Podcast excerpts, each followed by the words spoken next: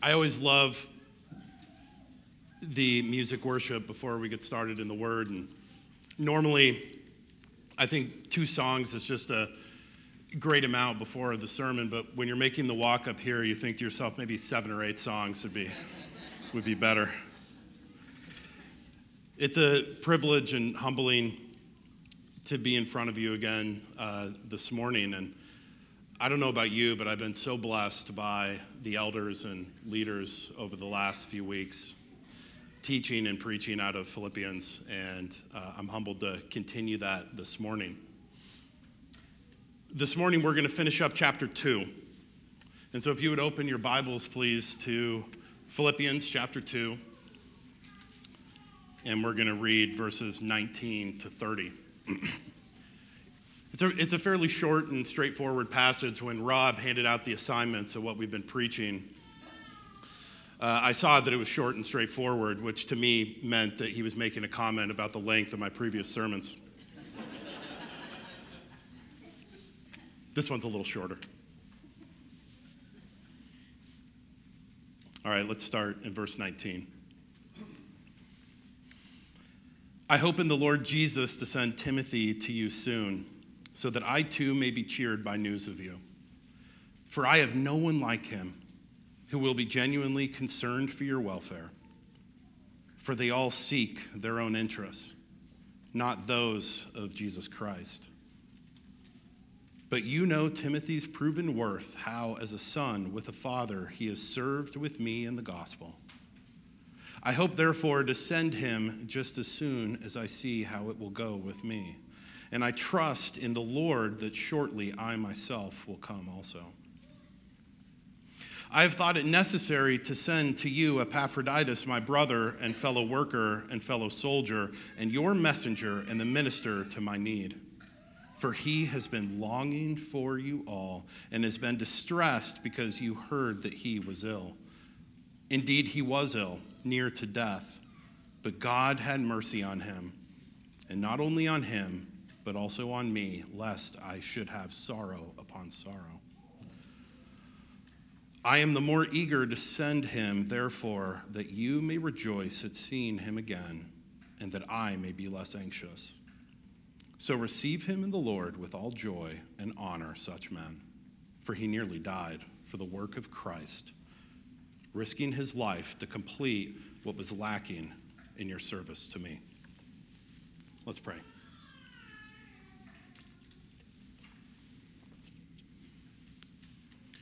Father, thank you for this morning. Thank you for the little bit of rain we got last night that was so badly needed.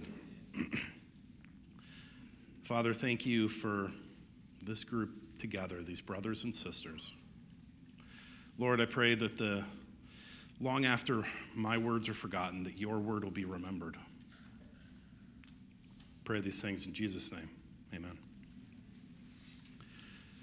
On January 3rd, 1892, an English banker, Arthur, and his wife, Mabel, gave birth to the first of two boys in their South African home. They named him John. A few years after his birth, his mother took he and his brother on a holiday to England. While there, his father died of rheumatic fever before he could join them. His mother remained in England soon after moving the family in with her parents.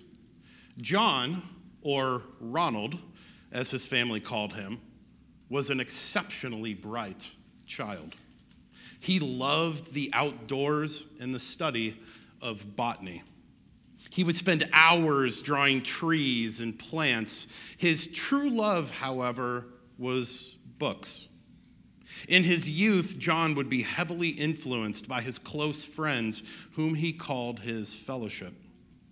He and his closest three friends formed a secret society they called the Tea Club and Barrovian Society, alluding to their fondness of drinking tea illegally in the school library.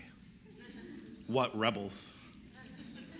In the summer of 1911, he and 11 friends took a holiday to Switzerland, where they hiked through the Alps. John would remember that trip the beauty of the mountains, and the fellowship of the 12 companions for the rest of his life. In 1915, John would be sent to World War I, where he again was heavily influenced by his new band of brothers. He contracted trench fever in 1916 and was sent back to England, while many of his closest friends would never return. It was during this period of recovery that John began to write. He wrote a series of stories that would be called the Book of Lost Tales, though they were not published until long after his death. In 1937, John would have a book published a children's fantasy novel by the name The Hobbit. The book was met with such critical acclaim that years later, John, whose full name was John Ronald Reuel Tolkien, would publish a much larger work, known, of course, as Lord of the Rings. As many, if not all of us, are familiar, both The Hobbit and The Lord of the Rings tell stories of epic quests where a fellowship is formed of different characters from different places with different gifts with a common goal, all forever bound together through the bonds of friendship. In the Philippian church, we see a fellowship of Christians bound together by a great spiritual quest. The Greek root word for fellowship occurs six times across the brief chapters of Philippians as partnership twice, partakers once, participation once, and share twice. Each occurrence emphasizes a different aspect of the Philippians' fellowship. As we come to the end of chapter 2, Paul writes to the church in Philippi that he is sending two of his humble servants, two from his fellowship. First Timothy and then Epaphroditus. Paul served with a fellowship throughout his missionary journeys. Before Paul's first trip to Philippi, he and Barnabas had returned victorious from the Jerusalem Council. The council had ruled that Gentile believers did not need to be circumcised or follow Jewish laws to be saved. It was a landmark decision. The door for Gentile evangelism had flung open. In Acts 16, while Barnabas takes John Mark to Cyprus, Paul, Silas, and Luke head out on his second missionary journey through Syria and Cilicia. Timothy meeting up with them in Lystra. Paul had intended to retrace his first missionary journey, but in Mysia, the Holy Spirit intervened, sending them instead to Macedonia. Paul and the company made the two day boat ride across to Neapolis and walked the nine miles along the Egnatian Way to Philippi. Philippi was a city of no more than 10,000 in what is today northern Greece. It sat upon the Via Egnatia, the famous highway connecting Rome to the eastern parts of its empire. Latin would have been the official language of this Roman colony, but the working class would have been Greek speaking. And it was this group to which Paul would be preaching.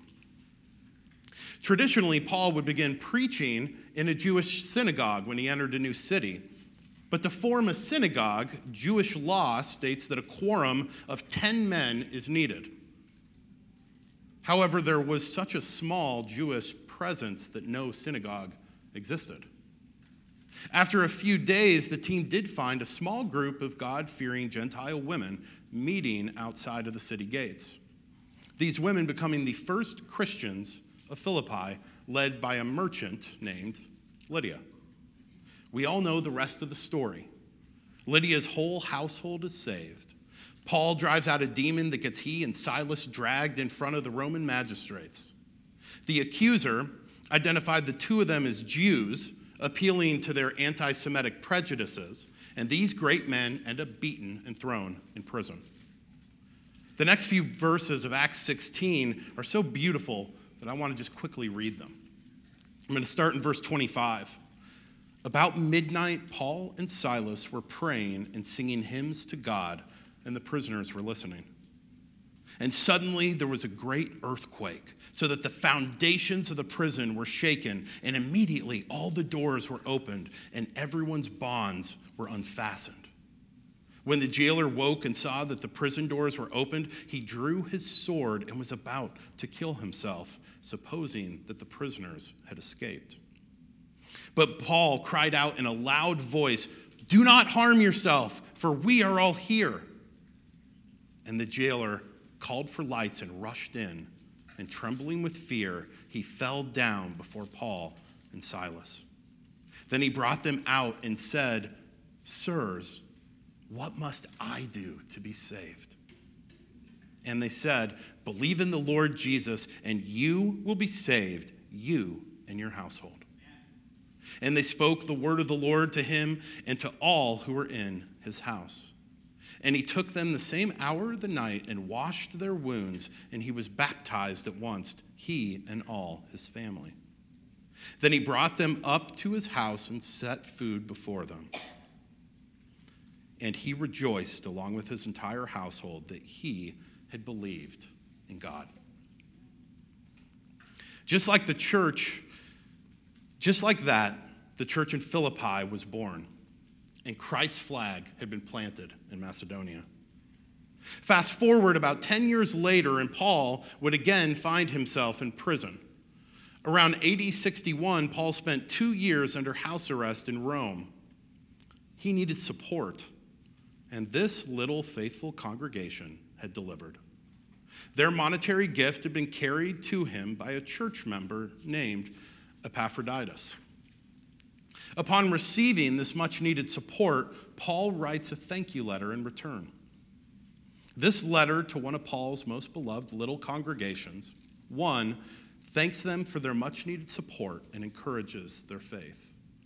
Two explains why he is sending Epaphroditus back so quickly. Three catches them up and informs the church that he would be sending Timothy to them soon. Four warns them of Judaizers.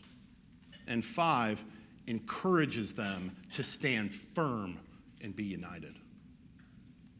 No other noun occurs more often in this letter than Christ. College Church pastor emeritus Kent Hughes comments Philippians is about Christ. Philippians is about people in Christ Jesus. Philippians is about people who are in the fellowship of the gospel because they are in Christ. Philippians is about people whose citizenship is in heaven. Paul's thought process in this letter had gone something like this. In 127 to 30, Paul says, Live lives worthy of the gospel as a contrast to the surrounding pagan world. Verse 27 Stand firm in one spirit, with one mind, striving side by side for the faith of the gospel. 28 Do not be frightened 29, not only believe in him, but also suffer for his sake. This is how the fellowship in Philippi was to live. Next, Paul instructs them to live a life worthy of the gospel. Chapter 2, 1 to 4 treat each other with selfless humility. Do nothing from selfish ambition or conceit, but in humility count others more significant than yourself. Look not only to your own interest, but the interests of others. These character traits were so important to Paul that in verses 5 through 11, he compares these traits to Christ. Paul continues in verses 12 to 18, as Dave exposited so well last Sunday, to command the church in Philippi to obedience to walk worthy of the gospel of Christ. Work out your own salvation with fear and trembling, for it is God who works in you. If the church can accomplish this, they will stand out and be bound together and be set apart amidst a worldly and sinful culture. Paul ends chapter 2 with examples for them to follow. He points to two in his own fellowship. The structure we're going to use this morning breaks down easily into five parts. Verse 19, we're going to talk about sending Timothy. Verses 20 to 21, Timothy standing alone. Verses 22 to 24, Timothy's character. Verses 25 to 28, preparing to send Epaphroditus. And end with 29 to 30, Paul's encouraging hospitality.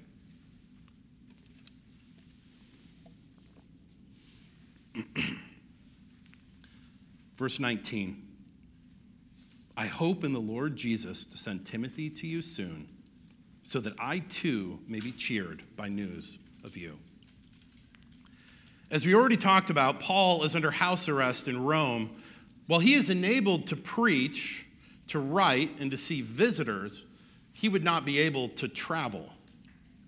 Paul begins always acknowledging his subservience to the God whom he serves. 19 starts, I hope in the Lord. This is not a glib cliche. This is not written out of tradition. That was how Paul lived his life, day by day, by the will of God. In Acts 18 21, Paul left Ephesus and said, I will return to you again if God wills. In 1 Corinthians 4:19 he writes, "I will come to you soon if the Lord wills." John Piper comments on this saying the following For most of his life, Paul did not know if the next town might be his burial place. That was in the hands of God. And so are our lives. God will decide how long we live and when we die. God means for that truth, that reality, to shape our mindset and our attitude and our words. He means for that truth to be known and spoken about. He means for it to be a part of the substance of our conversation. God means for a true view of himself to be known and believed and embraced and cherished and kept in mind and spoken of. Paul understands that by God's will, he puts one step in front of the other, but that doesn't stop him from walking. He longs to send Timothy to the church in Philippi. Paul sending one of his favorite people in the world to visit one of his favorite churches. Oh, the joy that would give him. Paul's emotions often rose and fell with the news he received from his church plants. Paul had such joy in Christ's message, but it was not blind joy. His ministry had great joys, but also deep sorrows. Earlier, he had written to the Corinthian church, and apart from other things, there is the daily pressure on me of my anxiety for all the churches. Who is weak that I am not weak? Who is made to fall that I am not indignant? To the church in Thessalonica, Paul wrote, When I could bear it no longer, I sent to learn about your faith for fear that somehow the tempter had tempted you and our labor would be in vain. Paul's heart was with his people. He rejoiced in their holiness and he bitterly grieved their sin. I pray that we would have the same vulnerability and care for each other, but it works contrary to our natural inclinations. We work most often not to further integrate with each other, but as a means of isolation. To be able to retreat and protect ourselves from the hardships of community. When we do that, pride can set in. C.S. Lewis said in Mere Christianity that he thought pride was the great sin. He's not alone in that judgment. St. Augustine, in his commentary on Psalm 19, also said he thought pride was the great sin. When I talk about pride, I'm not talking about pride of a job well done, pride you take in your kids when they do something that's noteworthy. I'm talking about pride that exhibits itself in pretense. We make ourselves look better than we are. I think our evangelical subculture can fall into this pattern easily enough. Inadvertently, we marginalize the struggler in our midst. While nobody says it explicitly, the implication is that you have to be perfect in this community. And since none of us is perfect, we put forth a face that is better than reality. Becomes kind of a grace denying construct. There's an old Japanese proverb that asks, What sound does rain make? The answer is that it doesn't make any sound until it hits something a street, a metal roof, an umbrella, a window, etc. In the context of grace, what sound does grace make? Well, it doesn't make any sound until it hits something a broken heart, an estranged relationship, a life that's unraveling honest, vulnerable community is absolutely necessary if we are going to grow. Paul teaches us how to live in authentic community through his example, and more importantly, pointing to the example of Christ. And it is not easy. This is why G.K. Chesterton, in his brilliant little book, What's Wrong with the World, says, History does not consist of completed and crumbling ruins. Rather, it consists of half built villas abandoned by a bankrupt builder. This world is more like an unfinished suburb than a deserted cemetery. The Christian ideal has not been tried and found wanting, it has been found difficult and left untried. The Christian ideal has not been tried and found wanting, it's been found difficult and left untried. Verses 20 and 21, Timothy stands alone.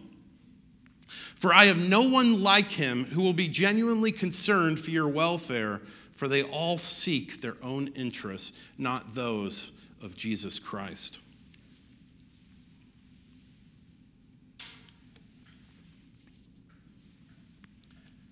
As Paul was writing this letter, he probably wanted as much news from Philippi as possible because he needed some uplifting good news.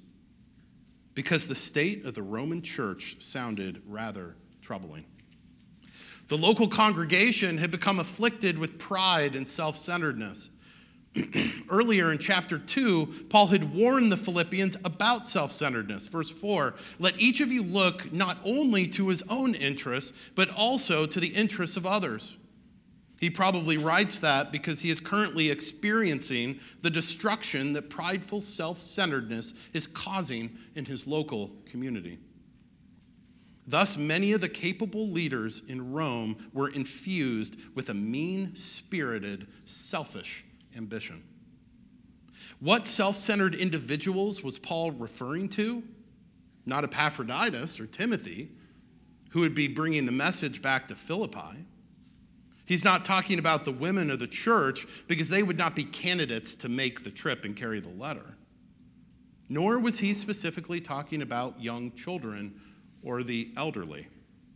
He was calling out the men the Roman church had a leadership problem. The church in America today has a leadership problem. In 2001, the U.S. Congregational Life Survey released data that showed the average congregation in America is 39% female and 61 or excuse me, 39% male and 61% female. Does anyone think that number has gotten better over the last 20 years? The American church is failing. We have tried so hard to take society's egalitarian victimhood culture and shoehorn it into the church.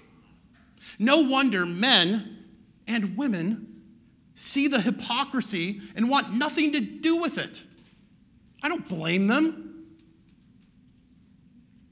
That is why here at Red Village Church, we start with the Word of God. The Word of God is the foundation of our church. Every Sunday, we exposit the Word. Our church is led, informed, organized, and structured by God's holy Word. We want the church to take the Word of God and let the Word inform your view of the world and not the other way around. This is why Paul spends so much time in his letters delineating leadership roles in the church. When we follow God's word, we have a healthy church. And when we don't, we do not. Paul was dealing with a leadership void in the Roman church. Perhaps Luke and Aristarchus were away at the time, we don't know. But he did have Timothy. Young, sweet Timothy stood alone in his commitment. Paul knew that Timothy's concern for the church in Philippi would be as genuine as his own. Timothy had learned the spiritual discipline of putting himself above others. Timothy was the only one left with Paul who he trusted to serve the Philippian church out of love for Christ and love for his people. Hughes says the following What a strange irony that the gospel could become the occasion for a profound self absorption.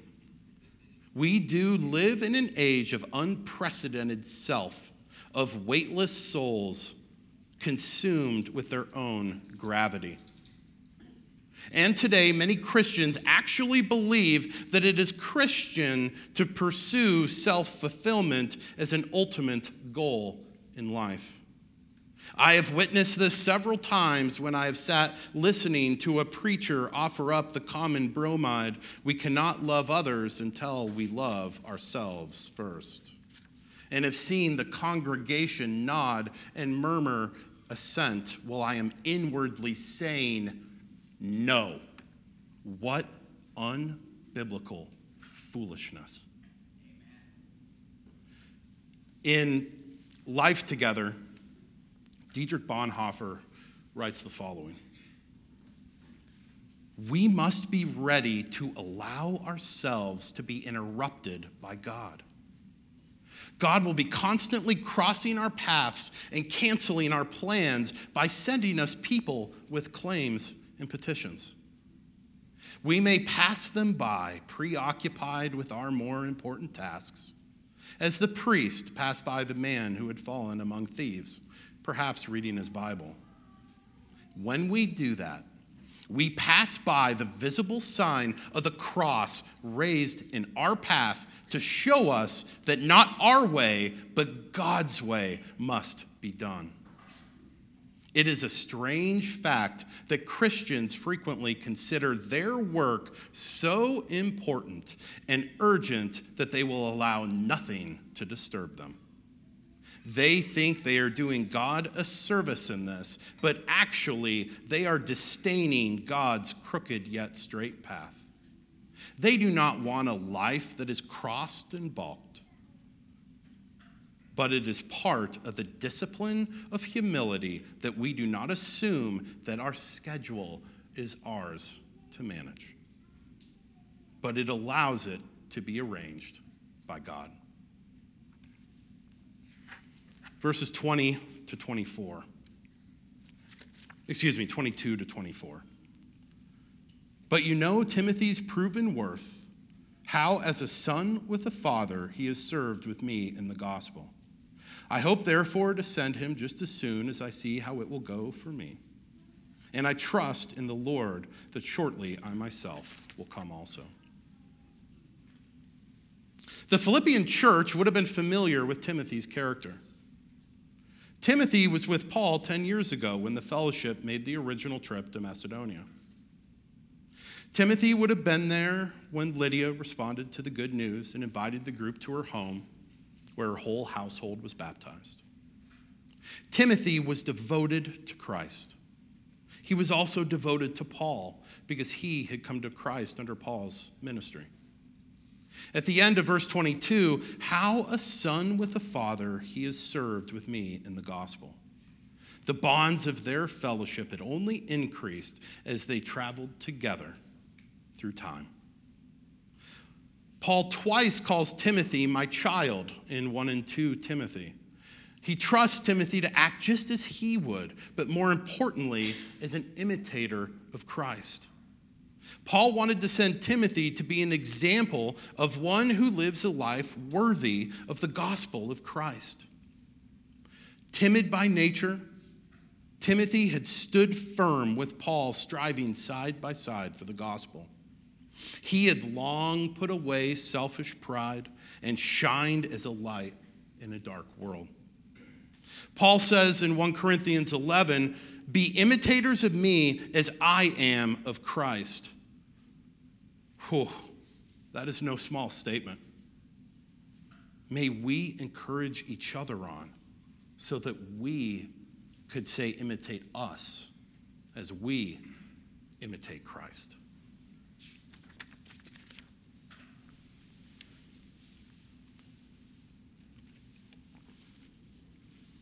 Verses 25 to 28. I've thought it necessary to send you Epaphroditus, my brother and fellow worker and fellow soldier, and your messenger and minister to my need.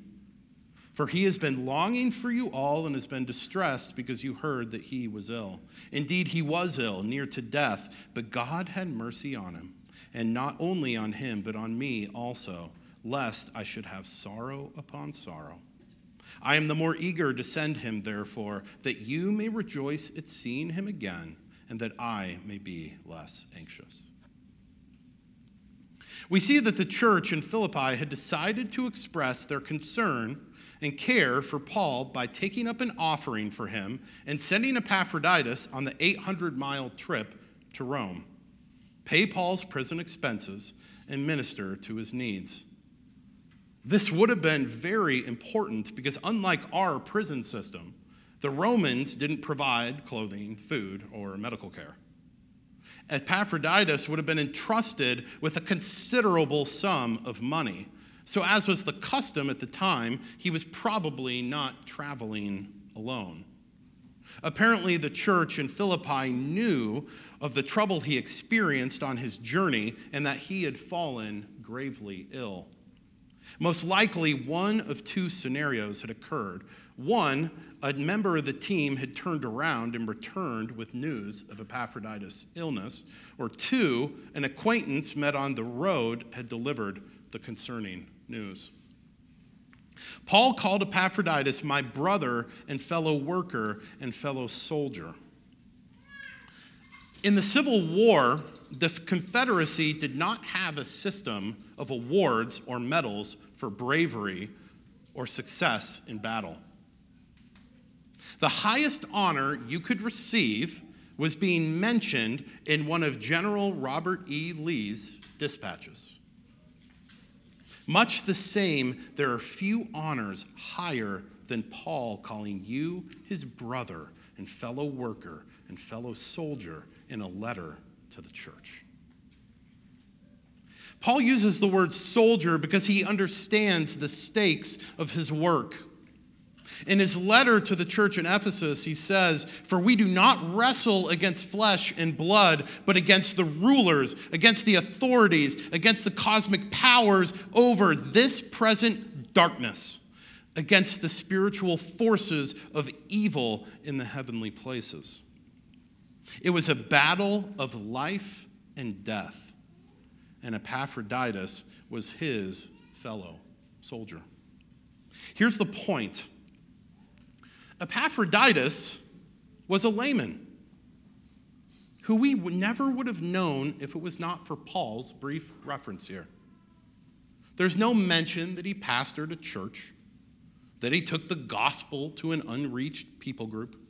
He received no special revelation. He wrote no biblical texts. What he did was faithfully discharge the duties given to him for the glory of God. If you went to a Christian college like I did, you were probably at some point required to read Anthony Trollope's famous 1857 novel, Barchester Towers. This classic comedy satirizes the structures and politics of the Church of England, with many colorful characters, both ridiculous and beloved. One of the beloved characters is the Reverend Mr. Harding, the protagonist of the earlier novel in the series, The Warden. Harding is a meek, humble servant, a character whose many good deeds are known just to the reader. Barchester Towers ends with these concluding words about Reverend Harding.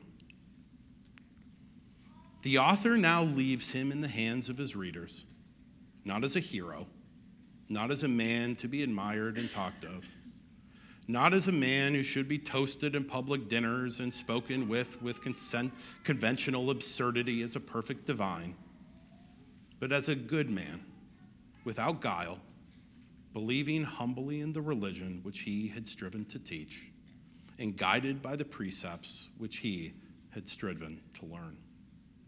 These few sentences of tribute to the humble Reverend Harding outline a life well lived. For all of us will pass away and be forgotten. Let me see if I can prove it to you. Let me ask you a question. How many of us in this room can name the eight first names of your great grandparents? Anybody?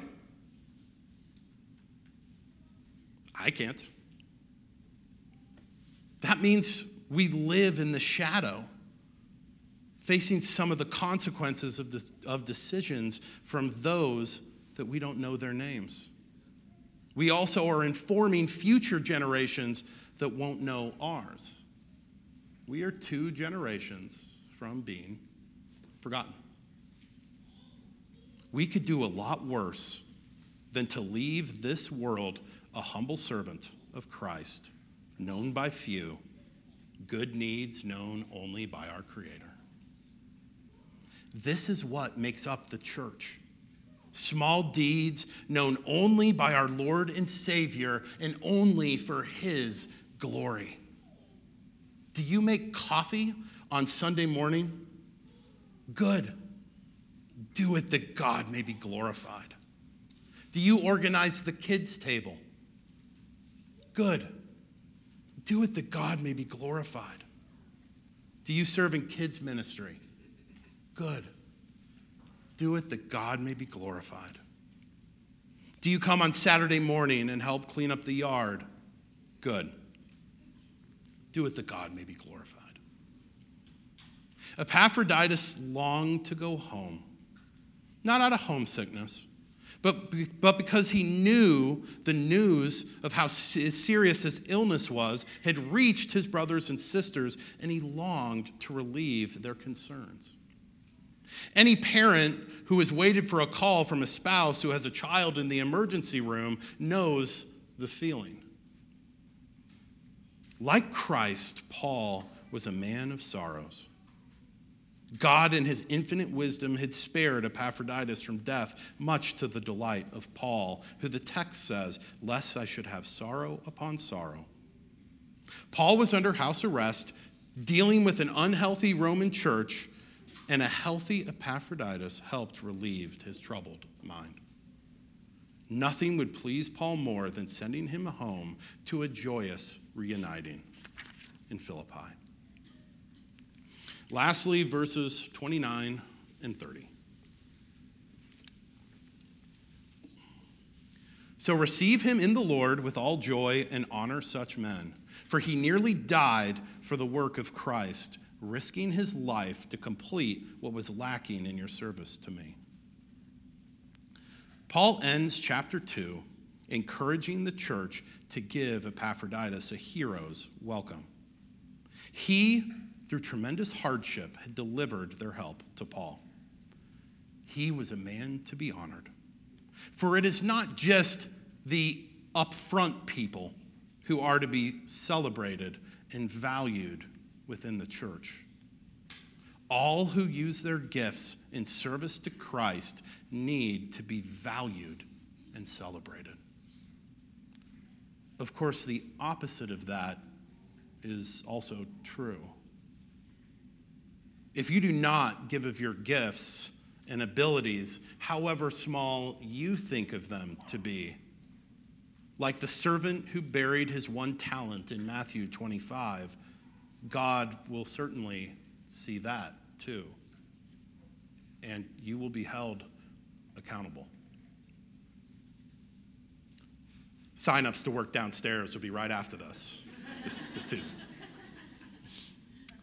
Over the course of chapter 2, Paul had spent considerable time extolling the Philippians to humility and selflessness. He commands in verses 3 and 4 do nothing from selfish ambition or conceit, but in humility count others more significant than yourselves.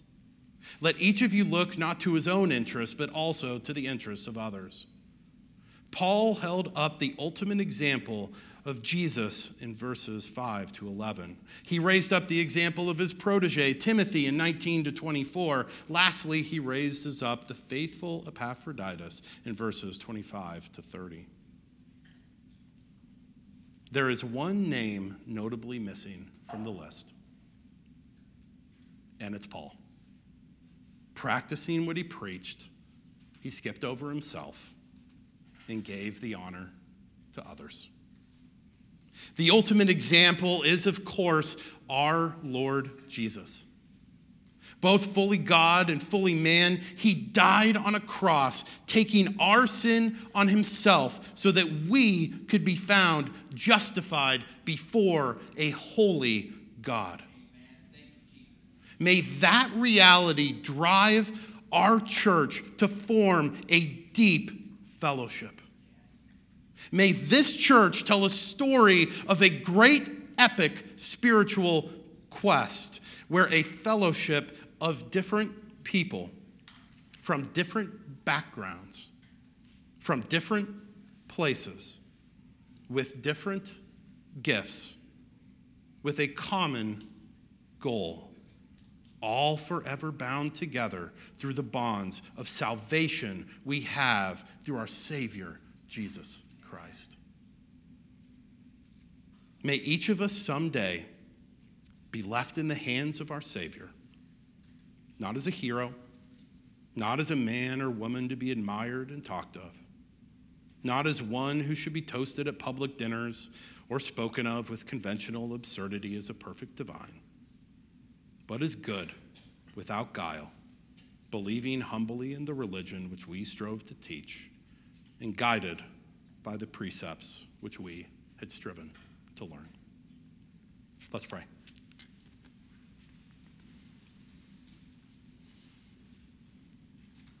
Father, how humbling it is for us to all be here together, all of us with different gifts with different backgrounds, striving for a common goal to plant Christ's flag here in Madison. Oh, Father, may we be faithful. May we humbly love one another. Thank you for your word. Amen.